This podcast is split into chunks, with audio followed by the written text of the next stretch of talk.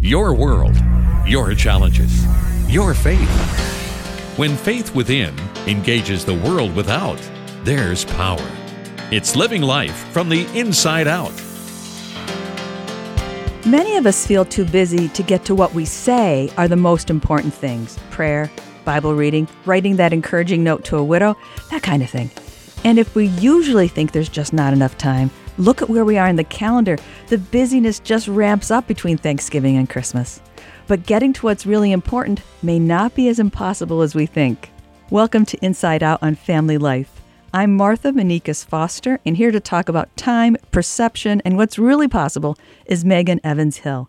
Megan's the managing editor for the Gospel Coalition and the author of several books for adults, including last year's Patience Waiting with Hope.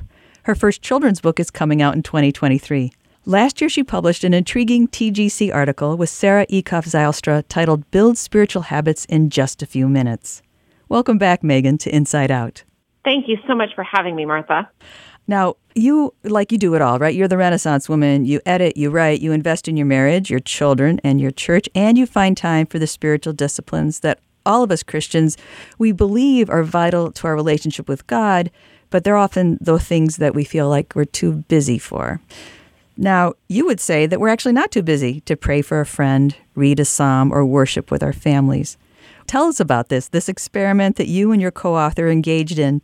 Yeah, so Sarah and I started thinking that we all the time think, oh, well, you know, at the end of the day, I just didn't have time to read my Bible today, or mm-hmm. I just didn't have time to pray today. And we thought, I wonder how much time it actually takes to do those things. You know, when I say I didn't have time, what am I saying? Am I saying I didn't have 30 minutes? Am I saying I didn't have three minutes? You know, how long did it take? So we set out to time ourselves doing different things, reading a particular book of the Bible or praying with somebody or reading a chapter in a Christian book or, you know, making a meal for somebody. And we timed ourselves to see exactly how long that thing would take mm-hmm. so that then when we were planning our days, we would have a realistic sense of, you know what, actually, I do have five minutes. I could do one of these things. Mm-hmm. So time's going to be even more precious these next weeks. We add responsibilities to what, you know, are already full days. Would you give us some examples of what priorities we actually can include in our lives that might surprise us?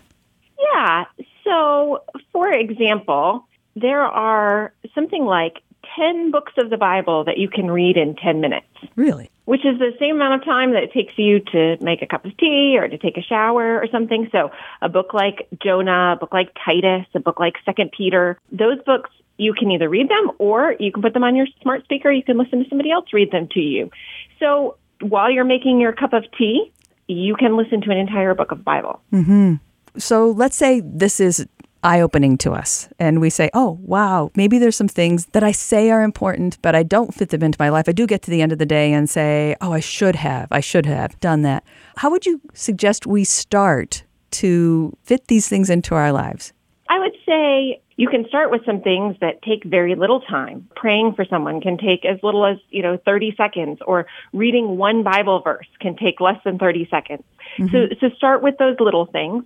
And another thing that I would say that's been really helpful to me is pairing sort of spiritual activities with another activity. Like I said, you know, while I'm starting a load of laundry, well, that takes about a minute to start a load of laundry.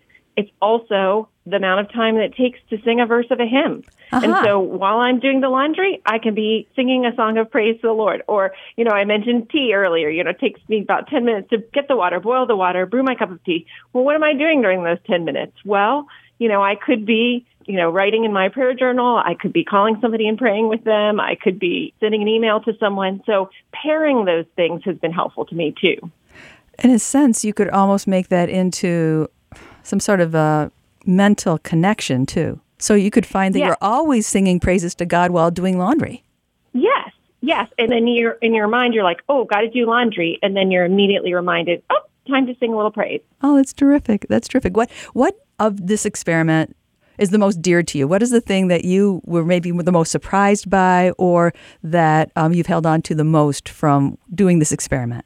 I think that part of what has really stuck with me is how little time it takes to do good to someone else as well. Uh. And so not just being sort of me reading the Bible, me praying, but send an email to somebody, send a text to somebody, you know, mm-hmm. okay, I've prayed this verse. Now can I, can I text it to somebody? Now can I call somebody and say, I'm going to pray in a minute. Is there something I can pray for you about, you know, can I send an email to somebody encouraging them? And mm-hmm. so sort of going, hey, if I've got time to do a few things for myself, I probably have time to do a few things that would encourage others also. And what a wonderful way for us to go into the holidays to be able to say, hey, that's when I started really getting into some spiritual disciplines because I found out it's, it's easier than I thought. Yes, hmm. absolutely. Thank you for the insight and for joining me on Family Life's Inside Out, Megan. It was so much fun, Martha. Megan Evans Hill is the author of several books for adults, including Patience, Waiting with Hope, and has a children's book coming out in early 2023. Connect with Megan on Twitter at Megan Evans Hill. I'm Martha Manikas Foster with Inside Out on Family Life.